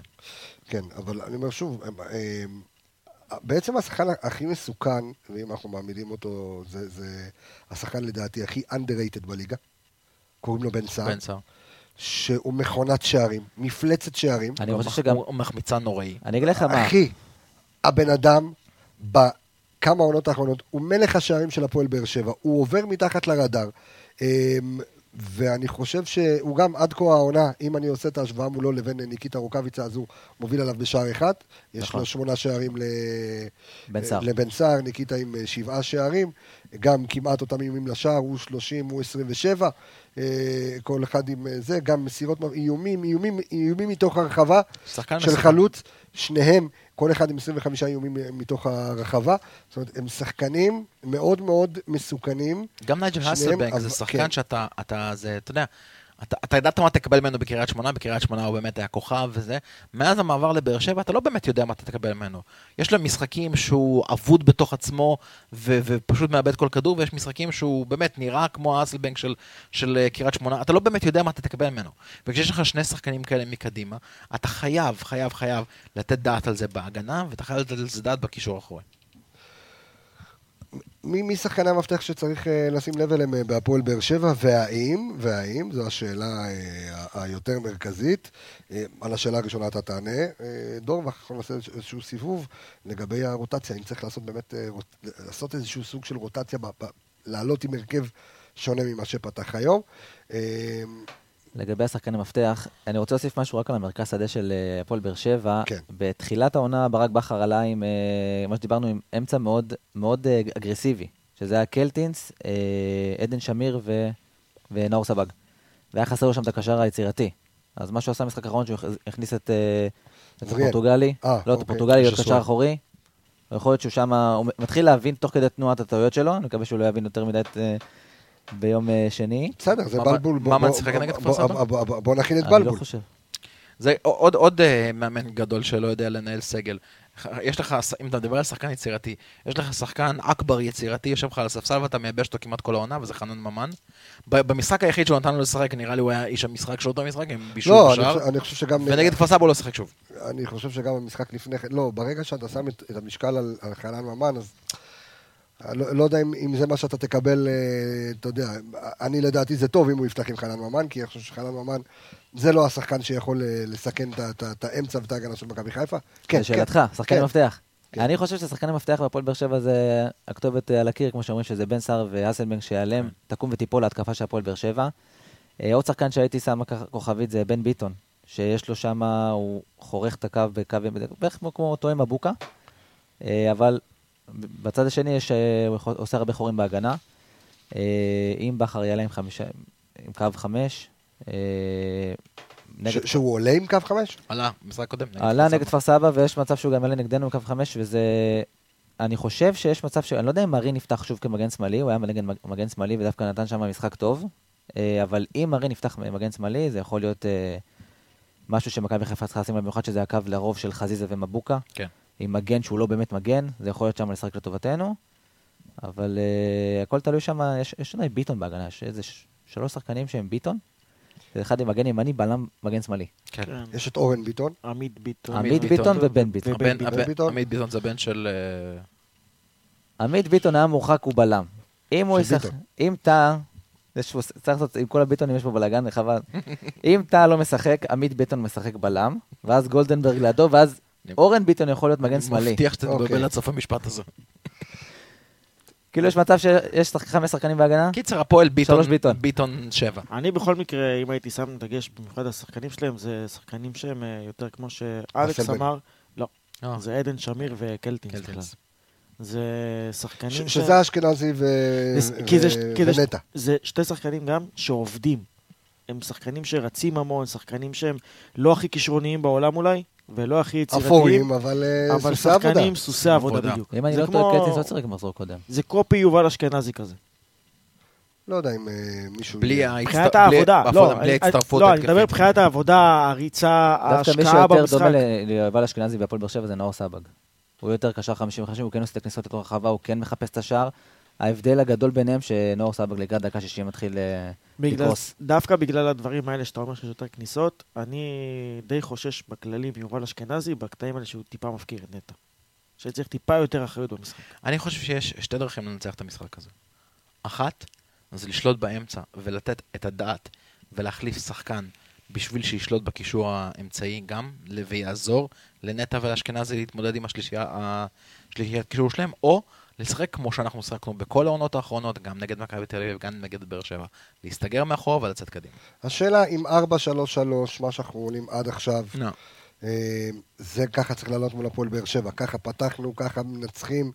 אה, בואו נשים רגע את התיקו מול אשדוד בצד. אתה לא, אתה לא תשלוט 4-3-3 במשחק הזה הזה. הוא- ה-4-3-3 הזה אבל יכול להפוך בקלות, ברגע שאתה טיפה כן, מסתכל ל-4-5-1. ל-4-5-1, ל- ואתה... 4-5-1. ואתה יכול לצאת לאחלה מתפרצות שבעולם, אם זה ווילסחוט מ- מצד אחד, ואם זה חזיזה מצד שני, ושרי שיכול לחלק כדורים, וניקיטה שהוא, אתה יודע שהוא במשחקים כאלה עם הגב, שהוא משחק, אתה יודע, את את הקיר, ולקבל את הכדורים אחר כך ב- לעומק, הוא טוב במשחקים האלה. כן. זה... אני לא הייתי מחליף שיטה. אה, אני לא יודע אם הייתי מחליף שיטה, אבל כן הייתי... אתה יודע, אולי, אולי לא הייתי מחליף שיטה, אבל כן הייתי מחליף... אה, אולי ציוות. בדיוק, ציוות או סלאש הנחיות לשחקנים. זאת אומרת, כן הייתי אה, קצת מסרס את אשכנזי להיות יותר אחורי ויותר לעזור לנטע, פחות להסתכל קדימה. כן גם הייתי אולי מוריד את שרי מגמה אחת אחורה, הוא בכל מקרה מקבל את הכדור בשטחים המאוד מאוד אה, אה, רחוקים של המגרש. נכון, ולתת אבל- גם לחזיזה טיפה בדיוק. יותר, במצב שהם תוקפים אותך, טיפה יותר תיכנס לאמצע. וגם את וילסרוט, זה בדיוק הנקודה, כשאתה יוצר את, הבל, את הבליל שחקנים הזה, כשאתה יוצר את הצפיפות הזאת באמצע, הרי כל הכדורגל האיטלקי, כל הכדורגל של גרנדה מילאן, סאקי וזה, זה הצמצום פערים בין השחקנים, זה 4-4-2, הצפוף צפוף צפוף הזה, שכל המערכים הקטנים האלה, אתה יכול בעצם לשלוט ככה במגרש. אז זה לא לשנות מערך, אבל זה כן לקחת את ה-4-3-3 הקלאסי של הקווים, ולנסות לעשות לו איזשהו קומפרס פנימה. אגב, היום, אה, אה, אתמול במשחק, אה, לא יודע אם שמנו לב לזה, המרחקים שהיה בין עופרי ארד לסיינסבורי, וואו. כן. היה מרחקים ביניהם של 20 מטר אחד מהשני, שזה מרחקים עצומים. ואז כל התקפה מתפרצת של שגיב יחזקאל, זה היה כאב ראש, אתה רואה את ארד, מסכן, אתה יודע, הוא לא כזה שחקן מהיר. ויחזקאל, סילון, כן. הוא ודין דוד. ובמשחקים האלה שאתה צחק נגד באר שבע, שאלסנבנג שחקן מאוד מהיר. טייס, ובן סער שהוא שחקן די מהיר, צריך לבוא ומרקו צריך למצוא את מהיר מאוד הנוסחה. ואגרסיבי גם. יש אותו גם. יש גם היסטוריה לא טובה לעופרי ארד עם האסלבנק. נכון, גם בבאר שבע, אה? בקריית שמונה, יש לו עד עכשיו כאב ראש ממנו. כן. כן. הוא עשה כמה וכמה וכמה מהלכים. השער הראשון של באר שבע, שהוא פשוט... זה, אני גם זוכר את התמונה הזאת בראש. לא, השאלה... היה כמה מהלכים של אסלבנק... בקריית שמונה שם שהוא כבש. לא, אני אומר שבאר שבע שיחקו בסמי עופר. בסוף ניצחנו את המשחק הזה, אבל באר שבע הובילו במשחק הזה 1-0, מבישול של האסלבנק לחנן ממן, אם אני לא טועה, אבל זה, המהלך של הגול היה אחרי איזה שלוש-ארבע פעמים שהאסלבנק פשוט עבר את, את, את אה, עופרי ארד, ולמה, אני- את מה אני זוכר? אני זוכר שבפעם האחרונה שהוא עבר אותו, הוא פשוט נתן איזה מכה לדשא מעצבים, שהוא כל פעם עבר אותו פעם אחרי פעם אחרי פעם, ואז המהלך הזה גם הוביל לשער. זאת אומרת, זה, זה יושב לו פה, זה יושב לו השאלה בראש. אם... אם- אם... מרקו צריך למצוא את הנוסחה הזאת, ל- השאלה- לקרב ביניהם, כי אנחנו- המרחקים גדולים. אני חושב דווקא שהמרחקים היום זה היה הוראה של בלבול לרווח את המשחק. לנסות לפרוץ את כן, אבל, הבונקר. אבל במצב שתוקפים אותך, המרווחים היו יותר מדי גדולים. כן. אתה ראית את, את סיינסבורי וערד, זה מרחקים של 20-30 מטר אחד מהשני. כן, אנחנו, לא הגיוני. אנחנו חוזרים למשחק של אשדוד, אבל תראה מה קרה בשער הראשון. הרי כל מה שקרה בשער הראשון זה כשל של מערך ההגנה. מה שקרה זה שבמקום לצמצם, במקום סליחה, לפתוח את מערך ההגנה, כמו שאתה אומר, מי שהלך לסגור את אה, יחזקאל באגף היה בכלל אשכנזי. מבוקה מצא את עצמו כבלם באמצע, אוקיי? ובדיוק, גם נטע היה הרבה פעמים. ובדיוק בפער ביניהם הם קיבלו את הכדור ל-1-0. גם בשער של אלבי, אז איך שלא קוראים לו. על דאבל, על דאבל. דאבל פס על. על מרכז ההגנה. דאבל פס במרכז ההגנה, שאתה רואה שבכלל עופרי וסיינסבורי במרחק של 8-9 מטר אחד מהשני. נכון. ובמצב כזה, שתבין, שאם הם היו קרובים בשתי מטר אחד מהשני, הדאבל פס לא עובר. הדאבל פס גם לא עובר, וגם אם הוא עובר, ארד מ- מחפה באלכסון. זה שם היה... נכון. נכון, זה הכל התחיל מעיבוד כדור של מקסים שם עם הגף, שזה מה שהוביל למהלך, אבל אה, חלאס לדבר על אשדוד. לא, אני אומר את זה, אתה יודע, לכיוון שלבאר שבע צריך לבוא ולשים לב לדברים האלה מבחינה לא. הגנתית. למרווחים האלה בין אה, סיינסבורי לערד, לסן מנחם גם, אתה יודע, זה מרווחים גדולים מדי. אגב, אני רוצה להקריא איזשהו נתון, ואם בלבול יכול שנייה רגע לשים ככה את האצבעות בתוך האוזניים ולא להקשיב לנתון הזה, זה הזמן. 19% מההתקפות של באר שבע מגיעות מהאמצע. זה בדיוק הולך נגד מה שאנחנו אמרנו, שאם אנחנו נצמצם את. המרחקים זה מה שרציתי האלה... להגיד, שאנחנו כן. מאוד... מאוד אה, בנינו את האמצע של הפועל באר שבע. מבחינה התקפית, אה, הפועל באר שבע, במרק... אה, מבחינה התקפית, מבחינת שחקני קישור, הם לא העונה... אם אתה לוקח את כל שחקני הקישור של הפועל באר שבע, אם זה חננה ממן, שמיר, סבא, קאבה וקלטינס, בישול אחד. כל המרכז שלהם עם בישול אחד. בישול אחד. זאת אומרת, הם הגנתיים פרופר. זאת אומרת, מבחינה הגנתית צריך לשים לב לאמצע החזק, אבל מבחינה התקפית הם כמעט ולא קיימים. אגב, אפשר לבדוק את זה, כמה פנדלים היו לזכות באר שבע? צריך... יש את זה.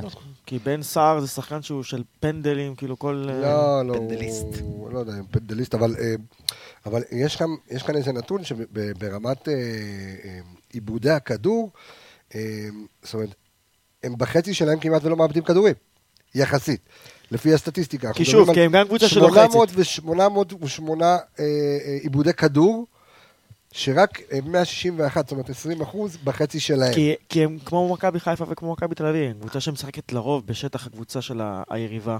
והם לא מאבדים כדורים בשטח שלהם, מן כן, הסתם. קבוצות גם לא, לא עושות נגדם לחץ גבוה. שים לב, בדיוק, הקבוצות לא עושות לחץ גבוה, הקבוצות. מחכות להם מאחורה. שלושה פנדלים, ל- שלושה פנדלים להפועל באר שבע. שלושה פנדלים של בן סער. השאלה, אתה יודע, אני, אני עכשיו, אני, אני מסתכל, תגיד, כתוב פה ש- שערים בפנדל, שערים בפנדל זה היה... יותר פנדלים היו, או שזה יכול להיות, תהייה? כן, צריך, אולי החמיץ צריך לבדוק את הנתון. מספר. לא, אבל, אבל, אבל יש כאן נתון מעניין שצריך אה, אה, לשים אה, לב אליו.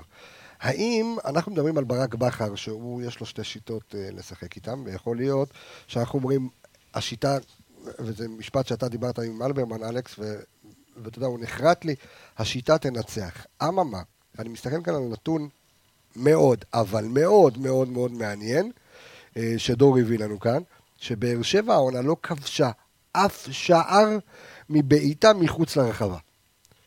זאת אומרת, כל הגולים של הפועל באר שבע נעשו בתוך. הרחבה. השאלה, אם בנתון כזה, זאת אומרת שההתקפה שלהם היא מאוד מאוד חדה ומאוד חריפה, אם לא כדאי לעלות שלושה בלמים. האם לצופף יותר את ההגנה, ואז לא לתת להם את המרווחים האלה, ושינסו לבעוט מחוץ לשער. זה מה שאמרנו נגד ביתר ירושלים. אז בוא נסתכל, אתה יכול, באר שבע- לא, אבל לא חושב שלביתר ירושלים יש נתון, נתון כזה של אפילו שער אחד, אתה, לא- אתה לא מבקיע מחוץ לרחבה. כן, אבל בוא בוא נסתכל שנייה רגע. באר שבע בשלושת המשחקים האחרונים הפסידה פעמיים, ניצחה משחק אחד נגד כפר סבא. נגד הפועל כפר סבא. שתי נכון. הקבוצות ששיחקו נגדה, שניצחו אותה, גם נס ציונה וגם בני יהודה, פתחו עם מערך של שלוש מאחור. אוקיי? גם אבוקסיס, הוא פתח עם שני בלמים, אבל הוא הרבה פעמים לקח את הקשר האחורי שלו כבלם שלישי. הם פחות או יותר פתחו עם שלושה בלמים, שתי הקבוצות שניצחו את באר שבע. איך הם עשו את זה? הם חיכו מאחורה, הם נתנו לבאר שבע ליזום, הם נתנו לבאר שבע לנסות גם והעברו אותם מכבי תל אביב. דרך אגב, לא? כמו תל אביב. מכבי אגיד לך חיפה של מה, עונה מה- שעברה. שינוי יפה שאני רואה העונה, שהמאמנים, כאילו, המאמנים לא מקובעים. הם לא אומרים, אני עולה עכשיו עם 5-3-2, חוץ וזה... חוץ מהמאמן שלנו. לא נכון, גם הוא החליף שיטה. הם משנים תוך כדי זה משחק. דיברנו על זה גם מכבי בנוג- תל אביב, עם מכבי גוטמן. תל אביב למשל, אם תסתכל עליהם מבחינת אה, קו יבש, כאילו שאתה מסתכל עליו, הם כאילו ארבע, אבל בפועל במשחק זה מתן חוזז שהוא כמו זה- מגן זה שמאלי וסבורית זה בלם שלישי. זה יפה לראות נכון. שבתוך כדי משחק השחקנים יודעים לשנות מערכים, זה נכון. פשוט מראה לך שה- שיש מתקדמים לא, פה אבל קצת. אני אומר, אני לוקח את הנתון, באמת הנתון המעניין הזה, שכל השערים של הפועל באר שבע מובקעים מתוך הרחבה. אם אתה מצופף את ההגנה, זה בעצם ה... ה... פה אתה חוסם את הפועל באר שבע, ואז אתה, אתה מהקדימה, מהאגפים המהירים שלך, עם שרי, אתה, כן, שוב, אתה יכול לנטרל את זה מהר אתה מאוד. עולה, עם- אתה, כן, אבל אם אתה עולה עם אקסטרה בלם, אתה מאבד משהו מהשליטה שלך בקישור. מה זה אתה- אקסטרה בלם? אני אסביר. אני אסביר. אם אתה עולה עם שלושה בלמים, תעלה עם בלם שלישי, לא יודע, תהיה עם בלם שלישי מדומה. אוקיי, יפה. אוקיי. אז ואת מי אתה מוציא מהקישור אבל? אתה אם אתה מוציא את הולך- זה או, וויסטרוק, אתה יודע מה? זה או מה שאמרת מקודם, שזה בעצם לקחת, פשוט ששני הקשרים שלך ילכו יותר אחורה. זאת אומרת, להוריד את אשכנזי, כולם מדרגה. זאת אומרת, בדיוק, זאת אומרת ש- שנטע יהיה סוג של בלם שלישי, וה-50-50 אמיתי, אה, יובל אשכנזי, שהוא היום, אם אני מסתכל, יהיה הקשר האחורי הוא, באותו הוא רגע. כאילו 50-50, אבל הוא יותר 70-30, כאילו, אתה יודע, הוא... כן.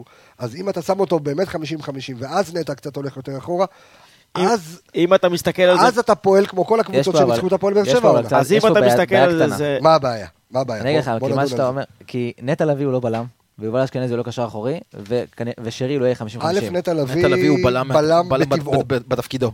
בדיוק. כן, אבל הוא משחק בזה כבר ארבע שנים, לא חמש משנה, שנים. לא משנה, אבל עדיין זה עמדת מוצא. אולי זה יכול לעבוד עם לא נטע. לביא. אבל זה לא יעבוד עם אה, לא אשכנזי ושרי. תראה, זה גם הגנה, במיוחד שאתה משחק, אה, אתה יודע, שלישייה, רביעייה, חמישייה, מה שזה לא יהיה, הגנה זה הרבה עניין של תיאום.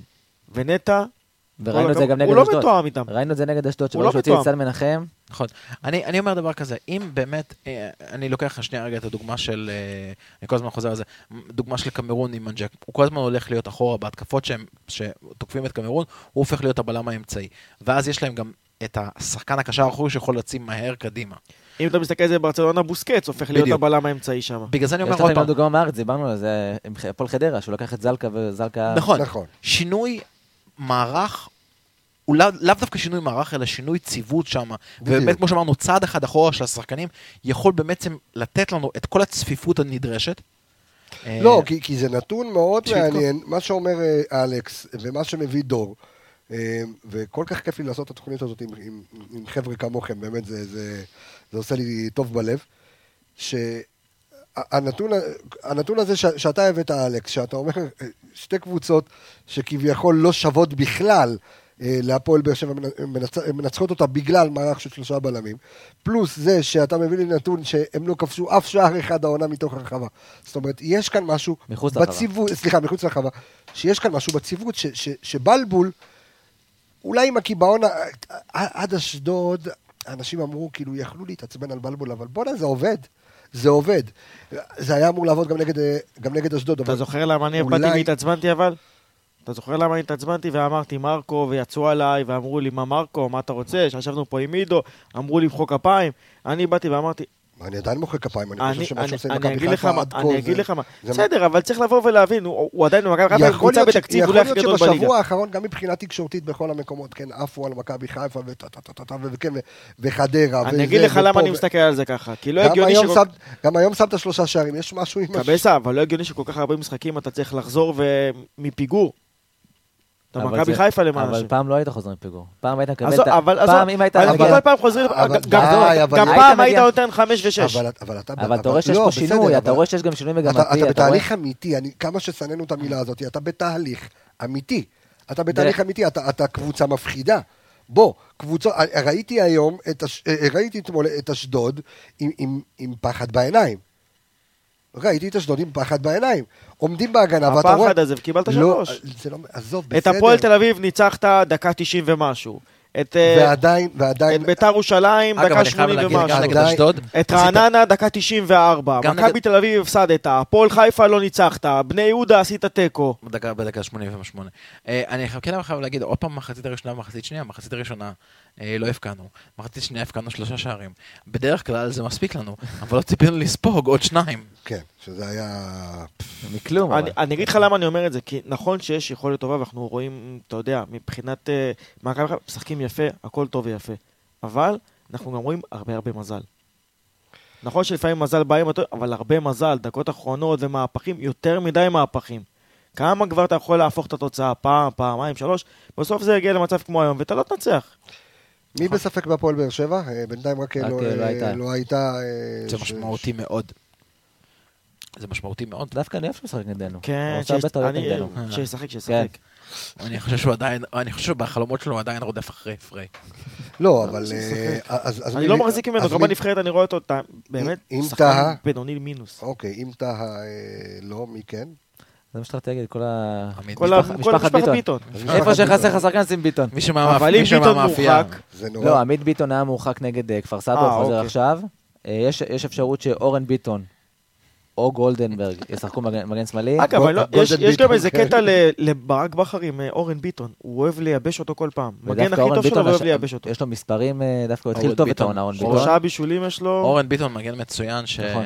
הוא הגיע מקריית שמונה, נכון? הוא- אני, אני זוכר את המשחק, הפעם הראשונה שמישהו שילב אותו בהרכב היה מוטי וניר נגדנו, נגדנו, והם סחטו 0-0 אה, במשחק, ובמסיבת עיתונאים שאלתי אותו, תפרט מי זה אורן ביטון, מאיפה הוא הגיע, והוא הגיע באמת מחלקת נוער שלו אה, הפועל חיפה? מחזור כן, כן, קודם הוא ייבש אותו וגולדנברג שיחק שם. נכון, גולדנברג היה הבלם השלישי, ומרין היה מגן שמאלי. זה היה כאילו, כן. הוא עשה איזה ניסוי כלים... אה, אגב, גולדברג, שיחק- לא, ששיחק בהפועל חיפה, מבוקה לא היה- לא לא לעבור אותו. צריך לשים לב לזה. כן. אני- אני- אני- דרך אגב, אני חושב שהאוהדים שלנו לא ממש מכירים את הפועל באר שבע, אז אני אני מאוד מקווה שאחרי התוכנית הזו הם אה, יכירו אותה יותר. אה, אבל... עברה איזה מתיחת פנים. מקווה שאחרי יום שני אנחנו לא נשמע לפועל באר שבע יותר במאבק האליפות. אה, בואו, כולנו תקווה, אה, כמו שאמרת, משפחת ביטון שם שולטת, זה מזכיר לי... מאפיית- מאפיית זה ביטון. מזכיר לי את הפועל מעלות, שמשפחת אייש, ככה כל אחד, שחקן שני שהיה נכנס היה משפחת אייש. אה, היה לנו, אם אני לא טועה פעם, במחלקת נוער של מכבי חיפה, היה גם איזה שלישיית אחים. אה, אה, היה לך רפי אוסמו הגדול והקטן. לא, נו, את גולסה. ואח שלו היה זה... ג'אנח, לא, היו רק שניים, מאור ג'אנח ויוסי ג'אנח. כן. כן, גם שני, שני אחים, אחד מהם היה יכול להיות, וואו, שחקן, אבל אנחנו מדברים על 4,000 שנה אחורה. גולסה אה, זה היה אורל, אבל הוא לא עלה לבוגרים. נכון. הוא לא היה לא. בוגרים. לא, לא, אבל לא, ינקלה פציע. פלוס אחד היה. בשביל להביא את אייל, הוא גם. הביא את אורל על דרך- הדרך, נתן לו אגב, מגן שמאלי ויאללה ביי. דרך אגב, ברמת יכולת, אורל היה הרבה יותר טוב מזה, רק שהפציעות, משפחה מאוד מאוד אורל היה פציעה. מגן שמאלי, אם אני לא טועה. לא לא? זוכר מה הוא אני היה. חושב שהוא היה מגן שמאלי. אה, אבל היה שחקן פנטסטי. אה, ככה, מילת סיכום, אה, כן, לסיום הפודקאסט שלנו. תעלה בבאר שבע עם 21. דוד אקווה. אה, מה- הולך להיות מול הפועל באר שבע? קשה אבל ננצח או קשה ותיקו? אני לא לא. אני אוהב את המשחקים האלה, זה לפה לפה. זה... שתיים אחד באר באר מכבי חיפה. באר שבע אחרי אשדוד זה משחק בגרות.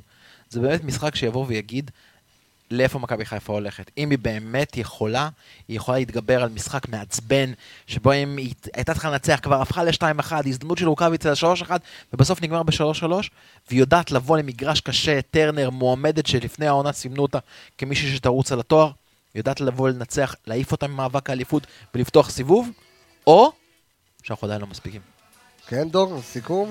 אה, אני חושב שהכל יקום ויפול על כמה מרקו אה, יתאושש מהביקורת. כי צלבו אותו ויצלבו אותו גם בהמשך הימים אחרי אשדוד, כן. ונראה אם הוא ימשיך עם הקיבעון שלו, או שהוא יבוא וינסה לפתח לי רעיונות חדשים, ונקווה לטוב. חשוב לי גם שהוא, אתה יודע, לא רק אה, במערך שהוא יעלה, גם הניהול משחק שלו. נכון, שלא יגיע עם חילופים מהבית, שידע להגיב בדיוק. נכון, שידע, שיחיה את המשחק. שאני אומר, לה- שאני אומר כאילו שלא יבוא עם חילופים מהבית, זה גם לא, לאו דווקא חייב להיות חילוף במשחק עצמו מבחינת אה, שואה או ניקיטה. לפעמים זה מערך בתוך המשחק. בדיוק, חילופים שעושים משהו, לא חלוץ בחלוץ, מגן בדיוק. במגן, חילופים שאשכרה משנים משהו. דרך אגב, אה, נגד אשדוד, חזיזה ווילצחוט רק פעם אחת החליפו מקום. מה פתאום? תסתכל על המשחק, כן? רק מחצית ראשונה החליפו אולי איזה ארבע פעמים. גם היום החליפו מספר פעמים. באמת? נגד אשדוד, אתה מדבר על על המשחק אתמול, נגד כן, אשדוד? כן. ארבע פעמים רק במחצית ראשונה. נכון, נכון, נכון. באמת? החליפו לפחות, כן. לפחות. אז הסתכלתי על דברים אחרים. לפחות, הסתכלת על דברים אחרים, אני הסתכלתי על זה כל הזמן, שמתי לב. אה, המספרים שיבשו אותו כבר. אה, כן, שיבשו את כן. כולנו. טוב, אז אה, חברים, אני רוצה להגיד לכולנו, בוא נתאושש מ- מ- ממה שזה, נתכונן להפועל... רגע, מה התוצאה שלך? הימורים. שבע. אה, כן, הימורים. לא אמרנו הימורים. וואו, צריכה להתאושש אחרי אחרי אתמול, היית יום הכי סתמו מבאס את האוזניים, 4-1 מכבי חיפה. סתמנו את האוזניים. אה, אה, אני הולך להיות בטרנר, אז... אני חושב שאני מתחבר עם ההימור של דור עם 2-1 לחיפה. כן? אני חייב. לחבר שלי משהו, כן. 4-0 נטע לביא. 4-0. רביעייה. לא, שער של נטע לביא. אה, אוקיי, 4-0 אוקיי. לתל אביב. אני לא יודע מה הוא עשה. מה אתה חייב לחבר שלך בדיוק, כן? איי איי איי. טוב, אנחנו אה, מסיימים את אה, פרק 21 על שמו של דקל קנן של האנליסטים. 22. אה, אני אה, רוצה שוב להגיד... ל-. שמי, ש, אה, שמי שצופה בנו, אה, זה כבר סוף התוכנית, ומי שככה יצטרף עכשיו, אה, זה לא נכון לגבי מי ששומע בפודקאסט, אז אנחנו בפייסבוק אה, מועדון אוהדים מכבי חיפה, אה, אנחנו באפל פודקאסט, בגוגל פודקאסט, בסאונד קלאוד, בספוטיפיי, ביוטיוב. ב- ביוטיוב, אה, בכל חור. חפשו ביוטיוב, כיף לראות כן, ביוטיוב. האנליסטים, אה, אלכס מינוש, דור וייס, לירון איפרגן, אני רפאל קבסה, חברים, תודה רבה. יאללה.